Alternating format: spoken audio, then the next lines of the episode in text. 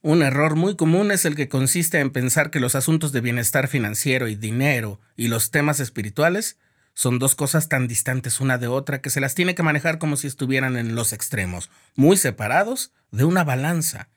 Y entonces el único equilibrio posible es intentando que ninguno se mueva para no violentar la barra. A veces necesitamos recordar que para Dios todas las cosas son espirituales y que Él tiene una forma de abastecer a sus hijos. Estás escuchando el programa diario. Presentado por el canal de los santos de la Iglesia de Jesucristo de los Santos de los Últimos Días.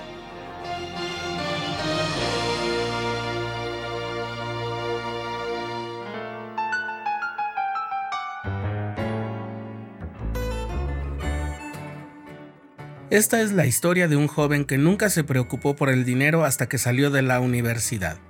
No recuerdo si gozaba de una aportación mensual de parte de sus padres o si tenía una beca escolar, pero sí tenía un trabajo de medio tiempo con el que pagaba su vivienda, su alimentación y podía también pagarse algunas otras cosas como paseos, libros y cosas por el estilo.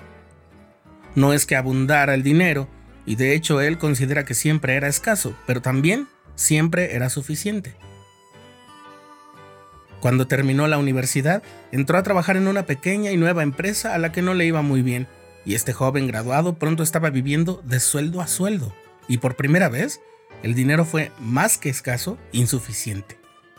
La idea que tenía de ser independiente y alcanzar la autosuficiencia se iba nublando con el miedo de no poder pagar el alquiler o algún servicio básico, o incluso sus alimentos.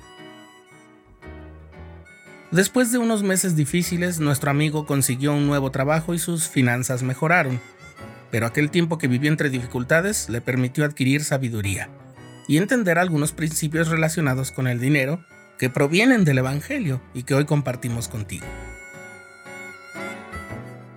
Primero, ¿en qué se parecen el dinero y un automóvil? En que ambos necesitan mantenimiento. No puedes solo usarlo y usarlo y usarlo sin cargar combustible o reemplazar piezas desgastadas o sin cambiar el lubricante. Y con el dinero es igual. Cuando gastamos dinero en muchas cosas pequeñas, la suma a fin de mes será una gran cantidad.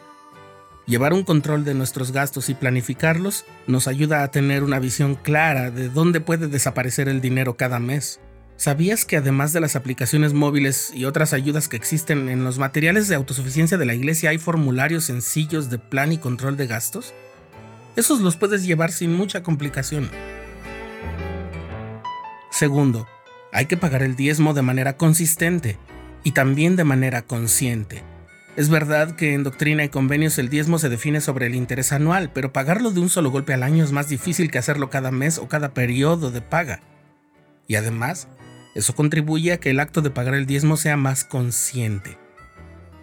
No siempre vamos a encontrarnos billetes grandes bajo el sofá o a tener experiencias muy espectaculares, pero pagar un diezmo íntegro nos da una mayor sensación de paz y menos preocupación por las finanzas. Tercero, no te compares con los demás. Ni siquiera lo hagas en asuntos espirituales, pero mucho menos en términos materiales. Mira, es así, cuando vives en carencia real, no tienes tiempo ni energía para compararte con otros, porque tus esfuerzos están concentrados en superar la situación. Si tu circunstancia no es la necesidad o la carencia, lo que puedes hacer es estar agradecido y contento con lo que tienes y desde ahí abordar tus metas financieras. Es muy mala idea comparar tus circunstancias con las de tus amigos o las de las personas que ves en las redes sociales. Nota que nunca dijimos que te conformes y te quedes sin crecer. Lo que te dañará es buscar la prosperidad material por encima de lo que sea, al costo que sea, con tal de que la comparación con otros te favorezca. Es mucho mejor seguir el consejo del Señor en la sección 50 de Doctrina y Convenios.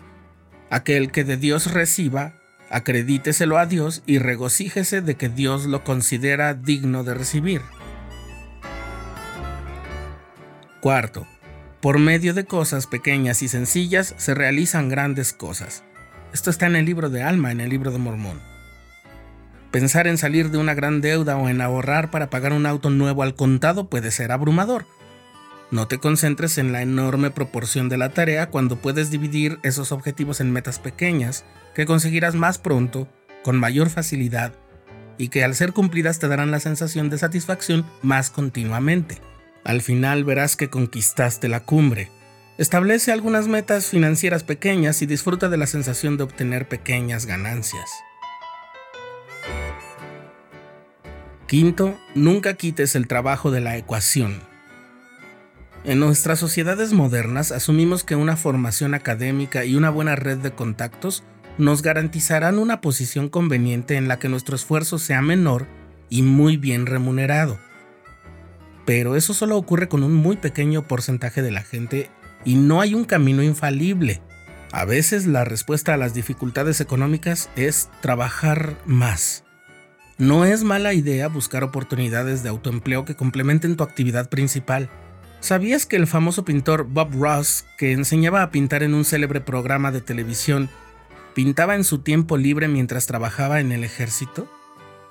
Ese trabajo era altamente demandante y él ya había formado una familia. Desarrolló también su talento que al volver de uno de sus destacamentos, el propio ejército lo puso a dirigir un departamento de arte pictórico y lo demás es historia conocida por todos. Nunca podemos garantizar nuestro bienestar financiero siempre, pero sí podemos esforzarnos por aprender y sentir gratitud por las bendiciones recibidas.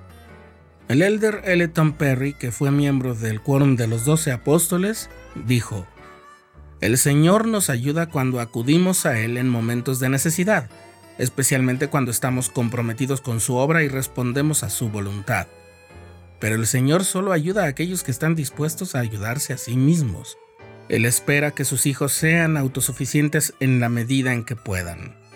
Y como dice el Señor en la sección 104 de Doctrina y Convenios, es mi propósito abastecer a mis santos, porque la tierra está llena y hay suficiente y de sobra, pero tiene que hacerse a mi propia manera.